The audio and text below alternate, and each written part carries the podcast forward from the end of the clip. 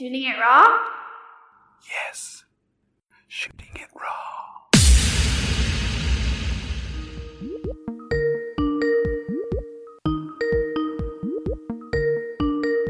Hello. Carrie. Ran. Oh, so good to talk to you. Oh my goodness. Awesome. Okay, so Carrie, Wall, how about you? You get you t- tell me a story about the first time you learned how to ride a bicycle, so I could check the sound levels. Sure. I believe it was a blue and white banana seat, like high handlebars number. It seemed really big to me, but I was only four years old. It just seemed like such a big girl bike. Uh huh. And uh, it did have a couple of crashes. Of course. I remember one one in the parking lot in front of the Safeway, one in the one in the gravel alley behind our house. Nice. But I picked I picked it up pretty fast, and I've been in love with bikes ever since. Of course, yes, and we will talk about that. Okay, so Yeah. so hold on, I have to do this right. So Carrie Wall is joining me on uh, shooting it raw, and such a treat. We've known each other for many years, drifted past each other once in- once in a while. Um, you're a good person, good beans, really smart, and really happy to have you on the podcast. Thank you so much, Ran. It's lovely to hear your voice and be with you. I'm glad our paths are crossing again. Wow. that's my that's my ridiculous like cheesy guitar. Okay. Um usually how it works is we just dive into the photos and see where the conversation uh, takes us and I know it's going to be just great. Great. Cool. So I like your format. This is a great format. Oh, okay. Nice. Okay, so the fir- the first photo um, is uh, photo one. It's basically I- I'll just describe it. Uh, you're it's like you're standing, I guess, in, in a bit of an, a high a high meadow, not quite above the tree line, maybe above the tree line, and the bottom part of the of the image is just really nice green trees. It's probably summer. In in the back, there are these like really jagged, beautiful peaks that could, to me, only say Rocky Mountains. Uh, maybe I'm completely wrong. And then blue sky, not a cloud in the sky. So, what is this picture? So I took this photograph with my iPhone two weeks ago. uh, two weeks two weeks ago yesterday, Nice. and it's not far from my house where or my apartment where I where I am right now, in Fernie, British Columbia. Fernie, British Columbia. Fernie. So these mountains in the in the center of the photograph, we we call them the Three Sisters. Uh, some people, I think there might be an older name. Some some people might call it Mount Trinity Uh-huh. again because of the three the Three Sisters. Right. I have hiked up to the top of that top one in the middle before. I did What? that one time. Wow, that looks Yeah. really aggressive. It looks really. It it was a big deal. Well, so so just so okay, so essentially you're looking at these these this this rocky mountain range, and you see the tree line thin out, and then it, the the top of the of the peaks are just it's just rock. It just looks like rock and shadow. It is definitely a Rocky Mountain vibe. It is in the Canadian Rockies. Yeah, nice. Yeah. So were you were you bike riding to this point to make this photo? Actually, on this day, I was simply walking. I, my body doesn't like it if I bike too many days in a row, too much time in the saddle, or like sitting down. Oh, that's Uh, rough. I need to I need to mix it up a bit. So on this day, actually, it was the afternoon. It was like, well, maybe it's not hot for you in Hong Kong, but here it was 34 degrees. That's hot. And I thought, you know what? I just want to walk. I'm not going to bike. I'm going to give myself a rest. And I, I got to this point where I took the photograph after walking from my house for about maybe 20 or 30 minutes. Nice. Yeah, and I looked up and I was remarking because it's usually at this time of the year that the three sisters are finally bare of snow. Mm. They're only they're only fully bare of snow for a few weeks of the year. And in fact, I think there might be some little tiny pockets could- of snow in the shadow. Yeah, you can see some snow in there. It looks like there's some snow in there, but the other yeah, I looked yesterday. I was up at the same spot yesterday on my bike. Uh-huh. And I didn't see any snow. But then typically, you know, by next week we could have snow up there again. Oh, dude. Well, it's just be- I, I, know what- I know what it's like to ride in the in the in the mountains in BC, and it's so Yes. dramatic and it's so beautiful and it's so perfect and you know this to me is just wow yeah. So so this is only a half hour walk from your house. Yeah, I, I leave my apartment. I walk down the street. I walk through a little um, residential neighborhood, which is almost all single single family housing. Although I do live in a in an apartment building, and then I in about 10 minutes, I'm out in the forest. I'm laughing. I'm also laughing for something else. Okay, so so oh, that's kind of like where you live, no? Uh, not not You're, not. you yeah, you well, have some jungle really accessible. oh yeah, yeah. It's right. Basically, the backyard is basically the Right. yeah, yeah. Right. Um, right. But good point though. But no, the reason why I'm laughing is because uh, my daughter now is going to the Canadian international school, and Ah. and the people who work there um, are from Alberta.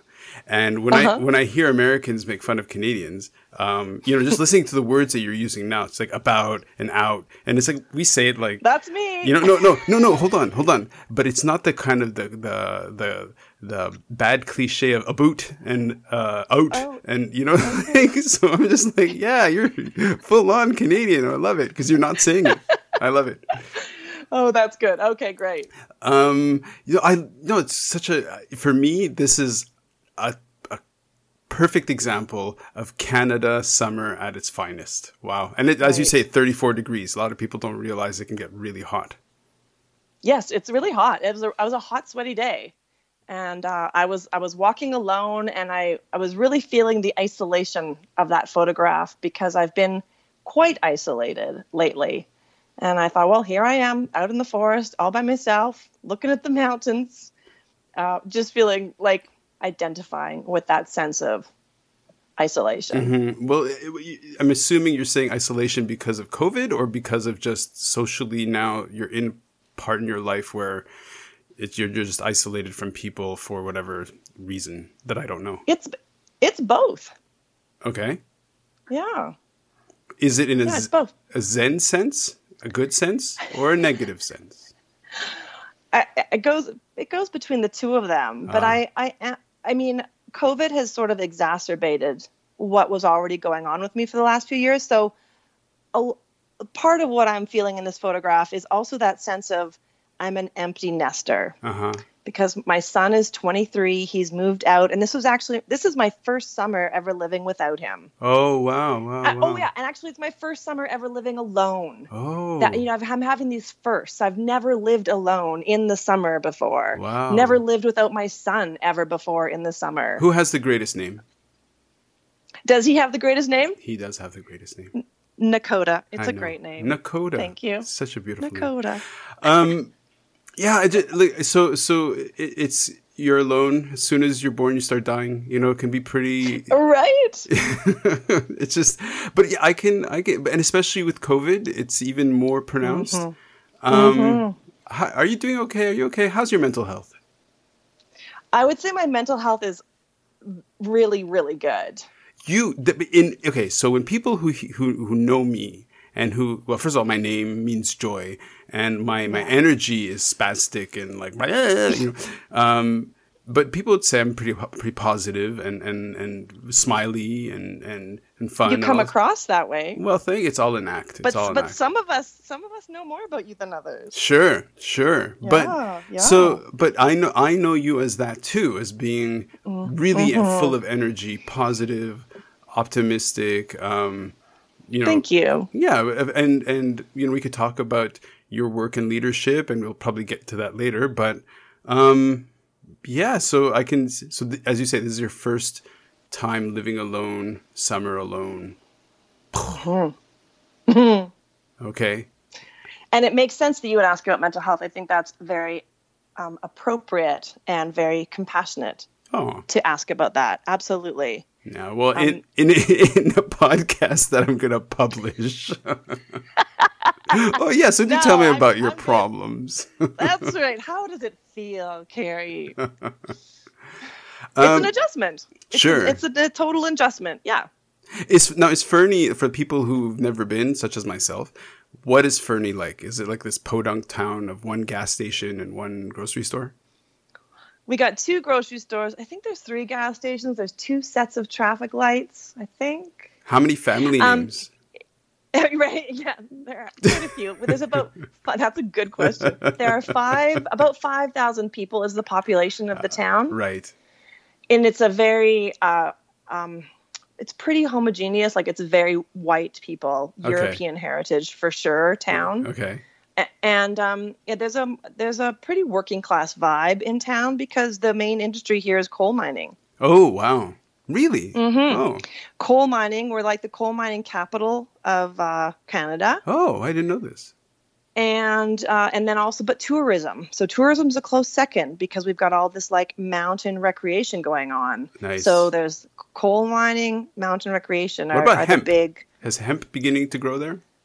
not i mean i think there is some but not like in the west kootenays so the, i i'm fernie is called in terms of british columbia political geography it's called the east kootenay Okay. and then like the towns of Nelson, which you might be familiar with, Mm. Nelson and Rossland, they're in the West Kootenay, Mm. and it's hot. It's hotter there. They have a bit of a different climate, and they're very much known for hemp production. Mm. Right. What What is the largest game animal that you've seen most recently? That would be an elk. Okay. How how recent? Um, Friday. Ah, there you go. That's very Canadian. What was the most what was what was the most full on animal in terms of carnivore? Oh, like a carnivore. I mean, I don't want to use the word a- that's a- cougar since that would describe you as well. Oh, thank you. You're right. Is that good or bad? I, I cougars are very the predator. Cougars are around, but they're stealth. Mm, I haven't seen a cougar in years, Mm. actually. mm. Um, bears, we see bears. They're not carnivores. They're, they're more omnivore. Sure, but you know, Yeah. bears will mess you up. They're pretty full on. Bear, yeah, bears. bears Is it grizzly or black bears out there? We have more black bears, but um, I'm on I'm, I'm on a Facebook page that is a, a local like mountain biking trails page, Mhm. and people will often post like, "Oh, just saw a grizzly at the such Wow. and such junction," or "Oh, just saw a family of black bears at the top Wow. of such and such trail." Full to on. like give people a heads up. Yeah. Full on. So I've been seeing posts like that this week. That I heard there's some grizzlies around. Wow. Um, okay, well, this sets the tone, I think, very beautifully, very nicely. Um, okay, let you want to move to, on to the next photo, or do you want, you want to say anything else about this one? Okay, No, this is great. I love the next photo too, um, because I get to see half of your face. So in this Half photo, you- do you want to describe the photo, or shall I describe the photo? What I see. Go ahead, Ran. Okay. You're good at it. Oh, thanks. Okay, so it's basically the photograph is at your sternum upwards. You're wearing a cardigan, uh, what I'd call a um, uh, Kurt Cobain cardigan. You know, this one, this particular one is uh, is uh, charcoal, and uh, you've got let's see, so you can see half of your face cut off at the top lip, and then you've got the hashtag anosmia awareness sort of lanyard in orange and white, and you're in a kind of you're in a kind of like a I don't know, it looks like a classroom uh, potentially. Yeah. So it, um, photographically, it's some would say it's uh it's not exactly in focus. Blah blah blah blah. You know all that crap. But it's a, it's a selfie. It's from what I, I from what I know of you, it's meaningful. So why don't you talk about the abscent.org or whatever? Like why why send me this image as your second image? Sure. Thanks. Yeah, this is this is important to me. This is uh, symbolizes or signifies uh, a big loss I had just over two years ago. I became anosmic. I have a condition called anosmia, and what that means is I can't smell, mm-hmm. but also consequently I can't really taste my. I can't taste either. So Wow. food is pretty much dead to me. Like food is just a chore. Really, eating's not enjoyable anymore.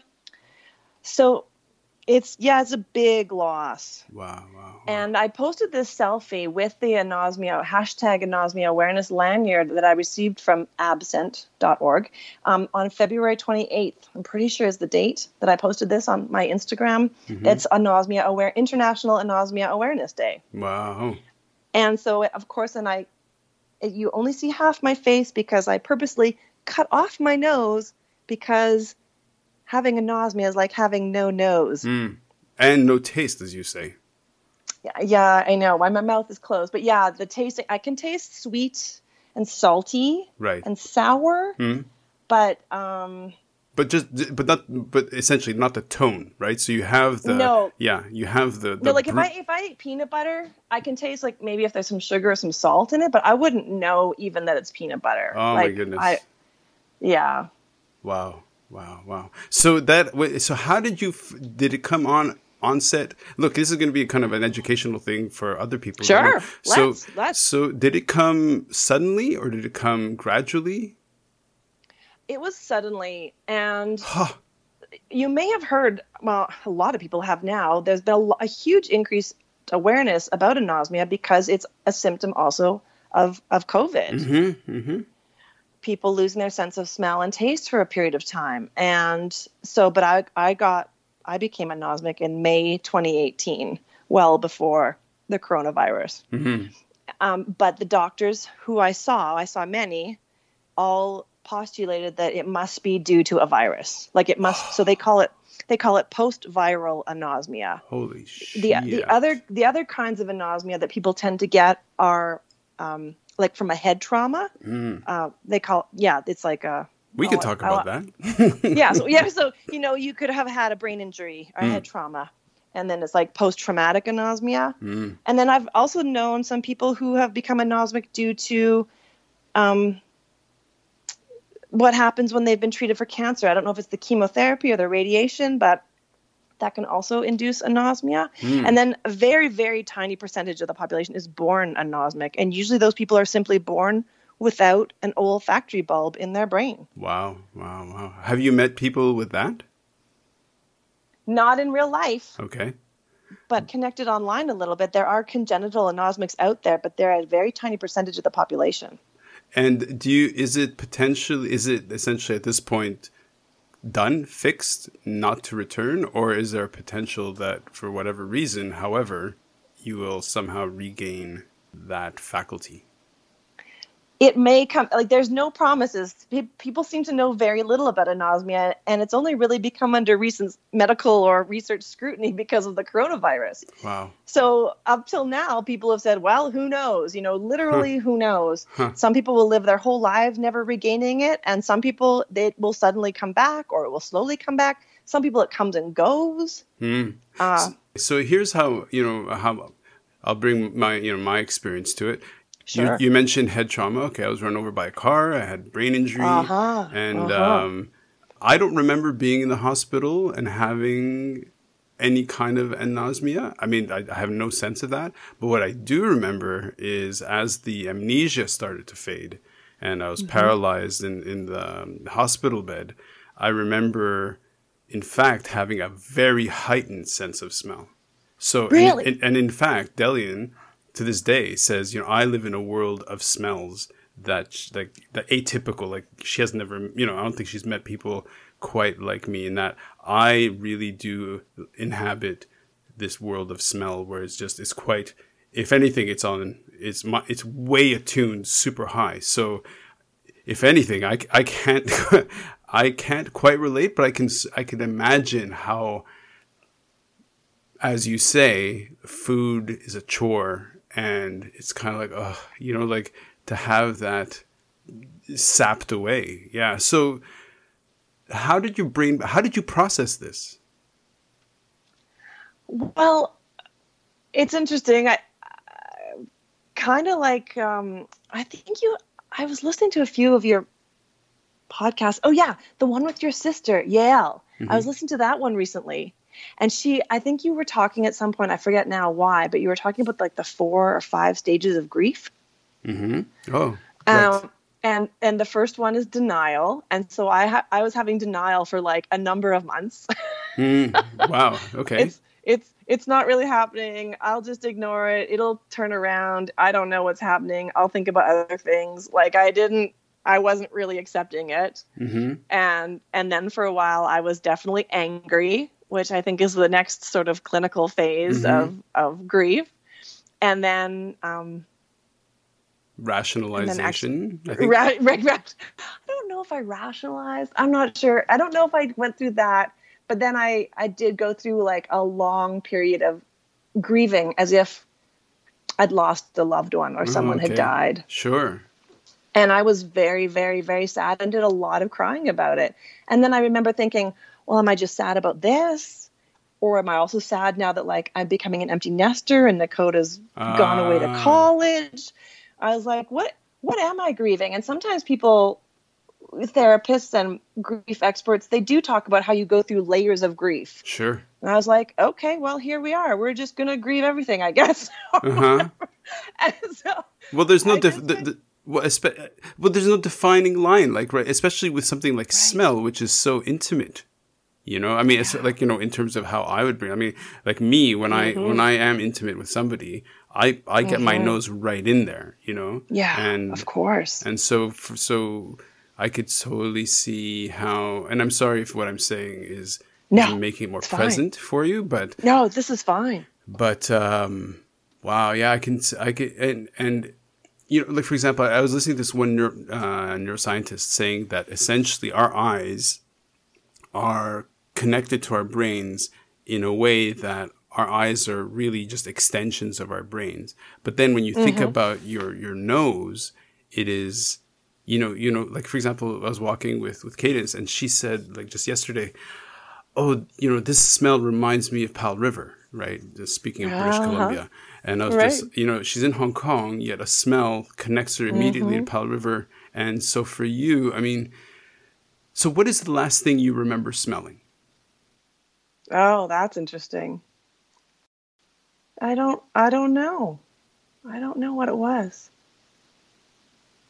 I do remember when I first discovered I was anosmic though, I was um, I'd come back from what I thought was a pretty sweaty mountain bike ride and I took off my shirt and I gave it the smell test to see if like could I wear it riding again tomorrow or does Huh. it really need to go in the laundry? Problem solved.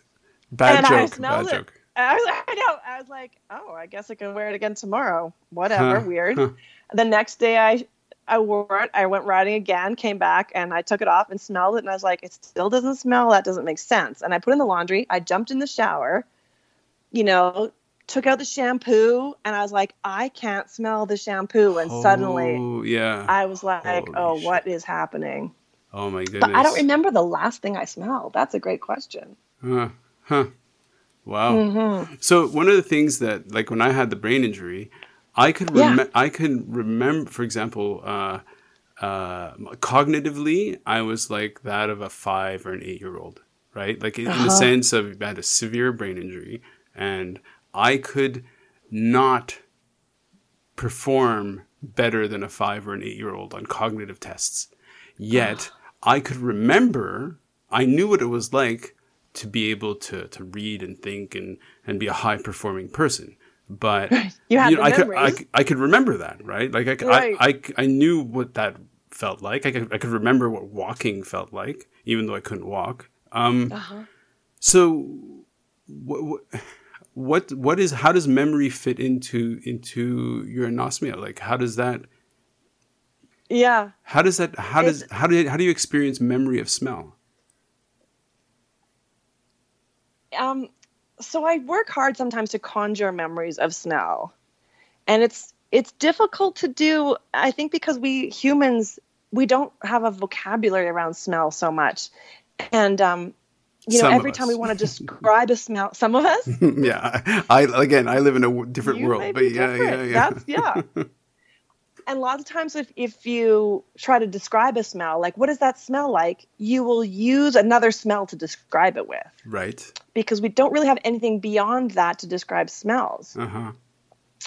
Um, so congen- congenital anosmics who've never smelled, they don't know what they're missing. Like they Ah. just don't have a clue. Sure. But ac- acquired anosmics, I can often go to my memory bank, and even if I can't conjure the smell, I have a vague, you know, I can have a, I know what, that I liked it or I didn't, or Uh-huh. if it was pleasant or not.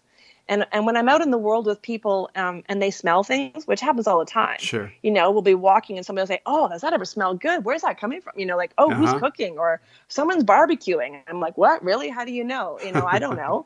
you know, and people talk about, you know, and even Smoke somebody or- was talking, yeah, somebody the other day was saying, Oh, you know, I was out hiking. Um, I smelled something funky, came across a carcass. Wow. I, and I think and, and some bear scat. I got out of there and I thought, ooh, I wouldn't know. Like if I Sure. smelled something, like I would not not have that clue or whatever. But I like it when people describe to me what's going on in the world because I have the memory bank to draw on. you know, when they tell me like, oh, there must be a movie theater nearby, I'm smelling popcorn. I'm like, Hmm. oh, that's cool. I can totally remember what that smell is like, and I like it. Uh-huh. And I, I like to be able to work my brain that way to try to remember the smell and draw it up out of the depths of my brain. Interesting. Yeah, yeah. By analogy, like one of the things with me when I was going through that time, I would have to rediscover um, experiences, and then the memories would kind. Of, I'd have to tap into them, and I have to go like kind of go through these like almost like a maze or kind of go go like it was like this weird exploratory thing where where all of a sudden when I would remember something that I'd forgotten, I'd be like, "Oh yeah, yeah, yeah, yeah, yeah. That's it. That's it." You know, like it was this. it's a big brain exercise. yeah, yeah. How interesting. Wow. So, have you ever smelled durian? If I say durian, do you know what that smells like? It's a no, very I specific. don't. But people uni- say it's very pungent, very strong. it's a very unique smell, and I'm not saying this like, "Oh, maybe you guys." No, no, not that. But it's kind of like yeah, no. you know, it's so people would. It's like coffee. You know, like how do you describe coffee? Yeah, yeah, yeah. oh, you, as you say, you use it by analogy. Oh, this one's very chocolatey, and this one's very, you know, Right. vaginal. Yeah. Mm. Yeah. So yeah. okay, everybody's just like, what kind of I- coffee does this guy have that's vaginal? I've heard people say like, "Oh, well, you could eat durian then, and you wouldn't be put off by it." If Right. People say that it's a it's a But if you don't taste maybe an it, acquired smell, or I don't know what the deal is No, with it. it's- I've, it- I've never. Yeah, well, it's it's sort of like you know, you know, it's for, for example, you know, here, uh, somebody from the Philippines will eat durian and go, "Oh, this is so yummy and creamy and delicious," but then they'll smell blue cheese and say, like, "How can you possibly eat that? How revolting!" And yet, people who eat blue cheese will be like, "Oh my god, how can you eat durian? That's like the most disgusting smell ever." And yet, Right. but then, then for you, it's like as you say, like, who cares? Like, it's just texture, right? A little sweet.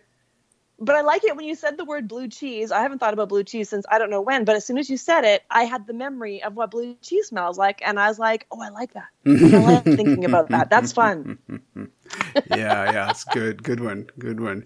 Okay, we're going to come back to this. I know we are, but let's move on to the next image because also important. Um, so this one, uh, okay, so essentially it's a photograph of stickers that you might hand out to, uh, like while canvassing. Uh, they're all square. In the stickers are like green, big green circles with a yellow check mark and something about October 21st. It's important. And then you have different slogans, which are like because climate crisis, because the future, because respect for diversity, because uh, equality. Uh, and it's the green something or other. So there's Green Party of Canada. Yeah. So Yeah. tell me, what is this image? What is this about? So these are stickers related to the uh, federal election in Canada last year. Was October 21st was election day, voting day, uh, 2019. A Uh, for whole world new, um, away. a whole world away. Oh my goodness. That was it was in the before times. Yeah. Yeah. Okay. It was a federal election, and I, it was the first election campaign that I ever became involved in, and I became very heavily involved in it. hmm Partly because I, it was interesting because I think there's a direct correlation between my anosmia and my decision to become involved in politics. Oh, okay. As I was really grieving for a number of months, feeling like all these parts of my life were, were dropping away, really things related to sensual pleasure, essentially. hmm um, I realized over time, it, and it just seemed like sort of a natural process as I was grieving and moving through the emotions and coming to terms with my new experience of the world. I thought, I just, I don't know, I thought I am much more, I am mentally focused now. I'm a, I'm a mentally focused, intellectually focused person. Hmm. Like the the world of sensual pleasures, that's that door's closed. And it's not going to distract you. I don't know. I just felt like okay, the door's closed, and then I looked over here and I thought, well, this other door, I could, I could explore this other door a lot more fully than I ever have before. Mm-hmm. and I I became much more focused in like my thoughts and yeah I don't know I it's sort of like I became a thinking person in a new in a new way Mm-hmm. and and I and then I got and the things that I was thinking about at work. I work for um, the health system, and I work in population health. And we work, we look at things like what are the things that help people be healthy, and we know that the things that really help is if people have stable housing and education and income, if they're not facing things like racism and discrimination, you know, those kind of things. But those kind of things aren't within the realm of the healthcare world to to look after. Mm-hmm. Those are all political things. Mm-hmm. And uh, and I just decided to become much more politically involved. Okay, wow. Um, so conservationist, clearly, um, clearly uh, a humanist, making the world a better place, which is, I mean, totally look right up my alley. Um, mm-hmm. So when you say you got involved, so at what level? So you're just sort of helping somebody else get more prominent, or you're kind of sta- stepping forward into the into the into the spotlight. Well, in my in my day job, working for the the health system, I, I do local government policy work with municipalities, for the most part but we stay abreast of things happening at other political levels because that really impacts uh, what's happening at the local government level. Mm-hmm. And I and I knew we had this election coming up. And one day at work, I was thinking, I thought, well, I thought, well, who's who's running in our in our federal riding? Like, who's who's running? I knew who the MP was, and I knew he was going to run again. And I thought, well, I just, and I just opened Google and I did a quick search, and I noticed that the three people from the three parties who had you know already had declared candidates were all white men in their 60s. Mm. And I looked at I looked at that and I said, I just looked I said to myself like, again? What? like why? Why is it always like this? They're a motivated class. They got it good. they are. They are motivated and I and I was just shaking my head looking at this, and I just thought, well, something has to be done about this. Like, well, who's who's going to do something about this? Like, someone better do something about this. Mm-hmm. And like, it was just really a short few minutes later that I thought, well, is it someone, or like maybe you're someone? Mm-hmm. And so then I started wondering, like, um, what some of the other parties were doing. We we have essentially a, we have a multi-party system in Canada, although there's only two parties that have ever been in federal power before, mm-hmm, but mm-hmm. you know we do have a number of parties. Um, there was a, a, a party last year that was had quite a high profile. That was like a breakaway party from the Conservatives called the People's Party of Canada. I'm not sure if you're familiar with them. Mm, they no. were very short lived. Okay. But they ran a lot of candidates last year, and they had a lot of money. Anyway, so the People's Party of Canada had a candidate, the Conservatives had a candidate, the NDP had a candidate, and um, I thought, well, who's running for the Greens? Mm. And and so I checked out the Green Party of Canada that I'd never really paid any attention to before, and I got in there and I said, well, maybe I'll run. right there, you go. Finally got okay, cool, okay. And then, but it turned out that I found out that oh, there was another woman in Nelson. So our federal riding where I live, because it's rural, is massive. So mm-hmm. Nelson is also in within the riding where I live here in Fernie and I found out, oh, there's a, a woman in Nelson who has also put her name forward, and you two could be, um, you know, contestants for the nomination, and that'd be really exciting if you did a have a, like a a, a, a contestant race because then a it would bring more royale, attention for sure. It would, it would bring attention. And uh, so then I well, go, well, who is it? Who is it? Well, it turns out it's a colleague of mine who I love and respect dearly. and you didn't even have, know. no. So then we found out. So then her and I, we had this very cooperative, very um, friendly uh, nomination contestant race. Mm-hmm. And it turned out she won. She got four more votes than I did, maybe three, actually three oh, more votes wow, than I did, I think. Wow, wow, wow. So then, but we had promised that whoever gets the nomination, like the other person will work on their campaign. 100%. Cool. So then she became the candidate, and I worked on her campaign very hard. But then a, a short time after that, so when I was was a nomination contestant, the Greens did this whole background check. They had to vet me. They vet mm-hmm. all the candidates. I'm not really sure what goes on on the inside of a vetting process, but mm-hmm. I was vetted. I had to answer a lot of questions and provide a lot of information uh, about my history and various things. And then I was asked, like a while later, hey, we had a candidate drop out in Saskatchewan, and it turned out that she didn't actually pass the vetting process. They said, You've already been vetted. We only have a short time till all the candidates' names have to be in. Can you run in that riding? Like, nice. And you're like, so, uh, I've, I've never been there. Actually, I have. I grew up in Saskatchewan. Oh, okay, okay, okay. It wasn't the riding where I grew up, but it was just north of there. I mean, I know the area. And so I said, sure. So I actually was on the ballot for ah. the federal election last year uh, in a riding that I never visited, and wow. I, I couldn't vote for myself, but hmm. I, I, ran. I ran as what they call a paper candidate, mm-hmm.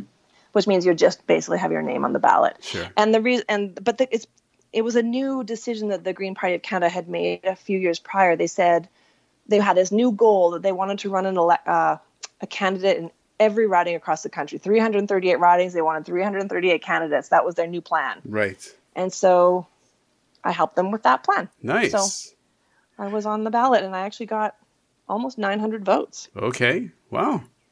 Well i don't know. That's something. No I didn't, it, didn't even go there. Yeah. It's it's well I here i think you know it's a um, okay.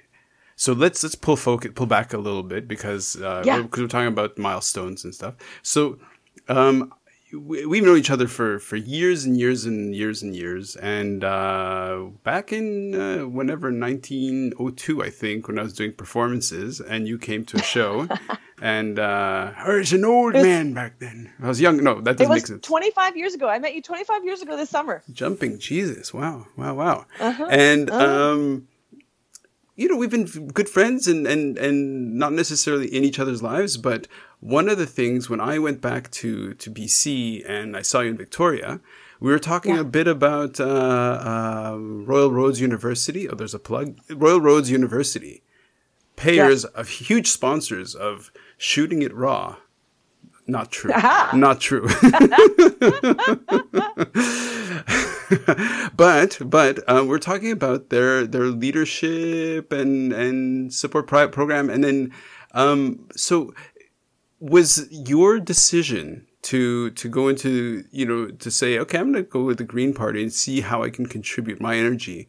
Was that in any way supported by the change that you'd gone through in your leadership development, or is this prior to that whole sort of evolution?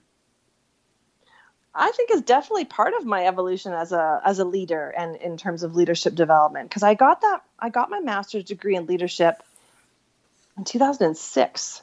Mm, okay, okay. From from from Royal Roads. Mm. And I've been they better I mean, send doing, a check. I've been doing various forms of leadership since then and I think this is absolutely um, you know, part of that leadership journey. Okay. Wow. Okay. Cool let's go back here. This is what's interesting to me, right? Okay. I like I like getting into into that.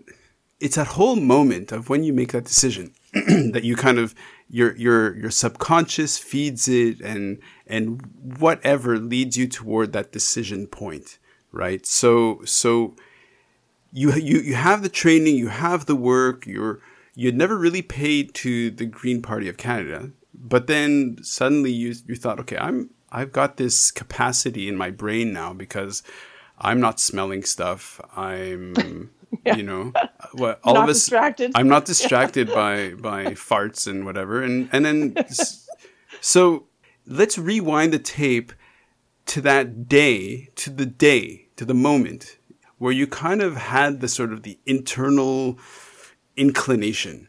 You know, the gears are turning, and you're sort of uh, so what was that like? What was that day like? You talk about the moment that I decided to become involved with the Green Party? Sure, sure. As in, in terms of that, to finally go, you know what? I think I'm going to do it. It might have. It might have really been that day I decided that I looked on the web and I and I saw that there was three older white men all running, and I thought, well, this I'm just not cool with this. Like I can't abide by this. This just doesn't make sense to me. Um, so that was my first gut instinct to, and I right then I went online, I bought a membership to the Green Party, gave them a bunch of money because I wanted to, I wanted them to know I was serious. So I thought, well, how much money do you donate? Like you can get a membership for as little as ten dollars. Mm-hmm. And I thought, no, I'm going to give them like a chunk of change because I want them to know that I mean it. Mm-hmm. And I thought, I want, I, I, I mean this. Like I mean it right now. I mean it. I want, I want to be involved. If it means, if it means I throw my my hat in the ring and I run to be the, the candidate, so be it. Mm-hmm. Um, and then I came home and I talked to friends about it, talked to my son and his girlfriend about it, and uh, wanted to sort of, you know, like check my gut reaction mm. and, uh, you know, get, get a little more rational about it. And I thought about things like, you know, what you speak about in terms of um, servant leadership you know and i think i'm i'm i'm in leadership to help like to to give back to make the world a better place like you said earlier and i don't it it's it doesn't help anything if i'm play small or say oh no why would i do that or mm. you know if i have if i have something to contribute like that that that le- that leadership identity is a it's a responsibility mm-hmm. t- to me like it's a responsibility to help make things go well like to help things yeah to help to help people to help the world mm-hmm. and, and and it doesn't help anybody if i sit home and think oh you know who am i to do that oh that looks hard or okay. i might get embarrassed or make a fool of myself i better not so let's imagine that that making that commitment on that day in that moment mm-hmm. or whatever it was where you're just like looking online and you're just like okay wait a second let's imagine let's now this is going to be look it's a it's a bit of a leap but let's imagine that's okay. a smell okay let's imagine ah. that's a smell and that you have to start ascribing, you know, you know, dis- like ascribing qualities to somebody who doesn't know what that feels like or what that is like, what that sense is like. To have that right. that decision to sort of say, you know what, I'm going to toss my hat in the ring. Who knows where it'll end up. Right. What what are the tones? What are the overtones? What are the things that you'd say like, well, it's kind of like this or it's kind of like that. So how would you make that connection? Ah, to somebody okay. who's kind of like either thinking of doing something similar or somebody who has no idea who's like screw that i'm never doing shit like that. Okay tell me if i'm on the right track with your question here because i like the way you worded that. That was really good. Um, i would say something like what do you what do you want for your life? What do you want for your children? What are some of your deepest desires? What's important to you? And then you know so are you going to see to it you know, mm-hmm. who's going to see to it that that happens? Mm. And I think a leadership mentality is like it's this, it's it's deciding. Well, I'll see to it. Okay. You know, like oh, I wish my I wish my kid got treated better at school. You know, you can sit and wish that, or you can say, well, I could see to it. Okay. I'm I'm going to call some of those other parents. I'm going to invite those kids over. I'm going to meet the teacher. You know what I mm-hmm, mean? Mm-hmm. It's, it's proactive. It's going after what you want. Okay. Do you is there is there an overtone of competitiveness? Like of of so for example, I I think of you as driven. For example, somebody who does as much cycling and whatever that you do is clearly is clearly going to be driven because it's it's a it's a you know it's sometimes it's a social thing, but it's mostly it can it can for me at least it's a very kind of solitary uh, thing. But do you have an internal driver or is it a social driver that makes you push push ahead? Hmm. I think it's mostly internal. So self motivated, not necessarily. Oh, I want to do this for the group. No, it's not really. I mean, I I wish I I wish I had more of a group. I wish I had a group. oh, so we're going back to the photo of you on the on the, the on the mountain. One, yeah. I, and it's interesting because getting involved with the Green Party, I have met a, a, a group. Like now, I'm with a group. So you're part I'm of a tribe. Green, Green, Party people, and uh-huh. I that's really fun for me. So yeah, so part of my, I guess part of my motivation was um, social, but definitely not in a competitive way. It's more in a collaborative. Where are my people? How can we work together? I want to be on a team mm-hmm, mm-hmm. sense. Right. Yeah. So for that there was a social drive for that because I remember thinking, well, you know, I can sit here on my own and wish things were different, or I could get together with a team and we're all and everyone's working on it together. That sounds more fun. That sounds more efficient. Would you say though that because the Green Party of Canada is a is a more formal political organization that there's less room for that kind of happy accident? Perhaps. That's a good question. I haven't been involved for too long. Like I've really only been involved for, you know, not even a year and a half. Okay. But I don't, yeah, with with politics and with the Green Party of Canada. But I can't think of any happy accidents. Well, that's too bad. Well, one's around the corner. Okay, good. Or maybe maybe this podcast. I don't know because it's a happy accident that you asked me to be here. I don't know what, but yeah, maybe it is around the corner. Who knows? So, is there a kind of emergence between your political work, your career work, and then your work to raise consciousness for the fact that you can't smell? Hmm.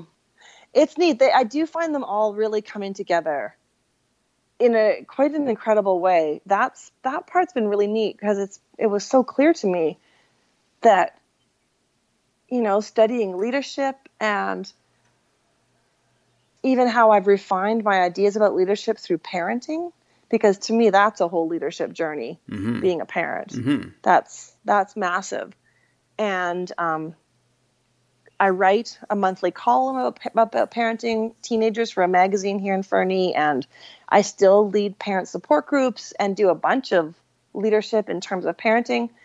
But um, you know that coming together with my my my day job and my anosmia and my political work, it does. I do feel like I'm having this increased sort of focus towards my like it's a focusing of my skills and my experience towards where I might have the, the greatest impact or where I'm most interested to to have an impact. Mm. Even, even the fact of my performance background, as you alluded to, you know, when we met 25 years ago in, in a theatrical context, mm-hmm. you know, the fact that I've got this th- theater background, um, which is actually tiny and a long time ago now, but that too has brought me to a place where I'm very comfortable with public speaking. I'm happy to be in front of crowds. You know, I'm that part's easy for me and it's a pillar yeah. And so i've got all these pillars i'm standing on and all these experiences they're pointing me in this direction. Mm-hmm. 2006 you graduated or you started in 2006 i graduated in 2006 okay. i started the, the leadership master's program in 2004 okay. And so you graduated in 2006 what so one of the um, dimensions you know that i co-wrote co-authored this book uh, 12 dimensions of a service leader and one of the dimensions, this idea of, of, you know, maturation, continuous learning. How have your thoughts, when you learn a program, is generally a kind of summary of different ideas and whatever. But then mm. over time of you doing, of being in the mud of, of, of leading and maybe talking about leadership and thinking about leadership, how has your maturity um, aged your ideas of leadership, and has it has it changed in in respect to what's around you environmentally? Yeah, there's definitely been a huge maturation process. That's that's a huge part of it. I feel like I see systems a lot better now, and um, you know how things work systemically. And I'm not, I'm really not so worried about what people think of me, mm-hmm. or I'm not worried about competing with others. We can all be leaders. We the world needs everyone to be a leader, frankly. Mm-hmm you know the more leaders there are the better things will go because to me a leader is someone who stands up to take responsibility a leader is someone who says i'll see to it mm-hmm. or you know what needs to get done here mm-hmm. and so it's not a zero sum game and i'm more sure of that now than ever i definitely didn't see it that way when I, you know back in 2006 mm. that that's been a real maturity process i'd say so you know like with Po and i so Po you know co-founded DHL right so DHL mm-hmm crazy mm-hmm. global company. And right. in, in his model for creating this insanely fast, rapidly growing company is to say, you know, everybody gets a chance in an hour to lead. There are leadership uh-huh. moments that pop up. It's like a vacuum. And so either you step up or somebody else will step up uh-huh. or nobody steps up. But so the, the idea of, you know, the, the, the manufacturing mindset of leadership is, you know, top down, top of the pyramid. People sit there to command and control. Whereas the, the leadership we talk about, which is more competitive in service, is to, or in, among people, among groups of people, is that you have like a, a distributed network of, of leaders, right? So there's not one mm-hmm. one leader who says I'm the one, but I mean sometimes you need to have that centralized person to oversee, but it's so much better when you have all these different nodes in your network of people kind of stepping up, going, okay, I'll take the lead on this one or I'll take the lead on that one. Do you feel politics is the kind of, of environment that has let you flex your leadership, exercise that leadership in ways that are appreciated?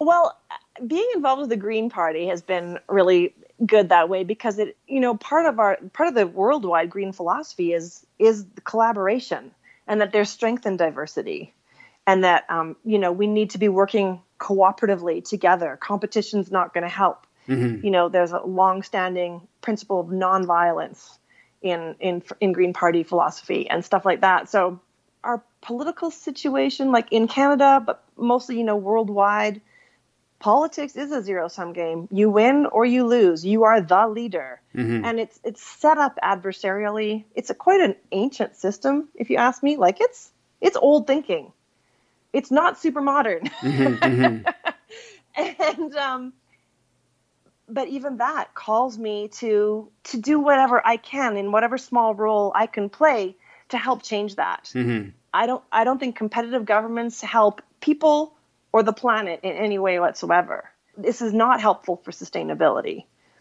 Um, when when everyone's fighting over resources, the Earth loses. Sure. And it's just not the way to do things. So within the Green Party, I've um, I'm on I'm I'm on the executive now for the I'm on the board, the executive for our our riding association for the Green Party, mm-hmm. and I have been asked if I would run again in this riding in the next election because the person who ran previously, my friend who I supported last year, she says she's out now. Okay. Um, you know, and I would run again, and I think that there are lots of opportunities for me to to help even just change the conversation. Mm-hmm. I'm not I'm not in it for an ego trip. Mm-hmm. I'm not in it for fame.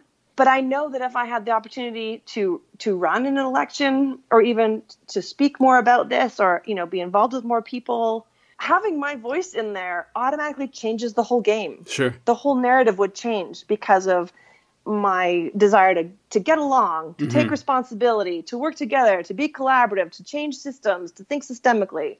You know, that's yeah. a good thing. It's almost a cliche to say that one person can make a difference, you know, and one person but because it's true. absolutely, hundred percent. And I think like because because your your your unique voice is what inspires others and and and unites others and attracts others. So absolutely, yeah, yeah, for sure. I like talking to you. This is fun. Thanks, Ran. This is cool. I love it too. Yeah, you're you're a good yeah. good soul. I love it. The, ending the podcast is always a bit of like a how do you how do you how do you just go you know just like okay bye bye. But um let's just say okay if there was one note to let to leave kind of up in the air to to sort of resound and echo for people listening who would be like, you know what, that that gets me motivated to to to reach out, to get up, to to do something. What can you give? What little nugget or little sentence or, or thought or idea can you give to kind of uplift people or, or whoever? Okay. Thanks thanks for that opportunity, Ran. That's a fun question. I right away I I had a thought that I wanted to share. And um, you know, this idea of course that politics is mostly older white men in Canada. Um, is that's sort of the the feel of it.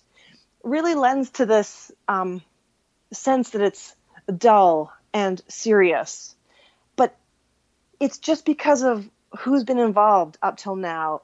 I think leadership and even politics can be a lot of fun. And when you look at young people learning to walk, learning to talk, learning to ride a bike, you know they want something because they're interested and it's cool and they they want to know and experience and it's fun.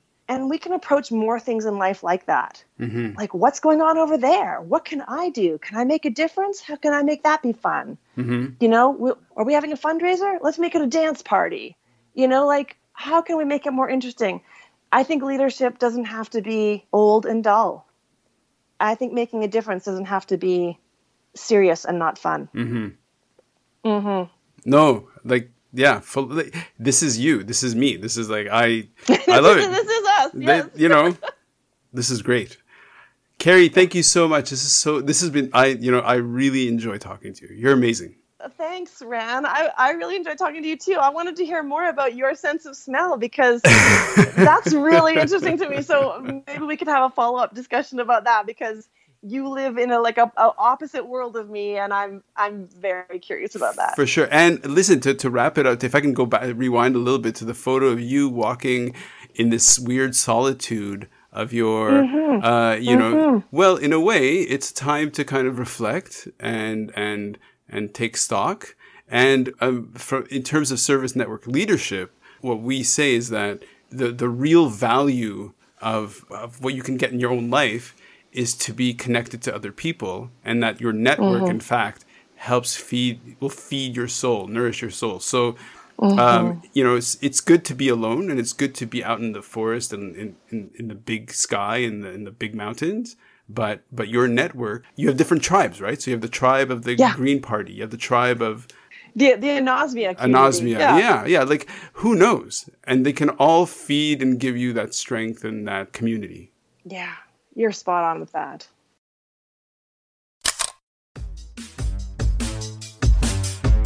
Thank you so much for joining me, Randall Fancy, for this episode of Shooting Raw. I really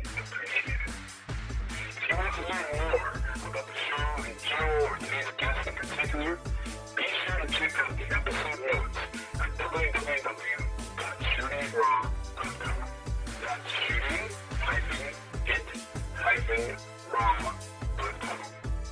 I appreciate everyone who takes some time out of their day to give So get out there, make amazing photos, and be sure to appreciate how amazing the world is. Gratitude and sense of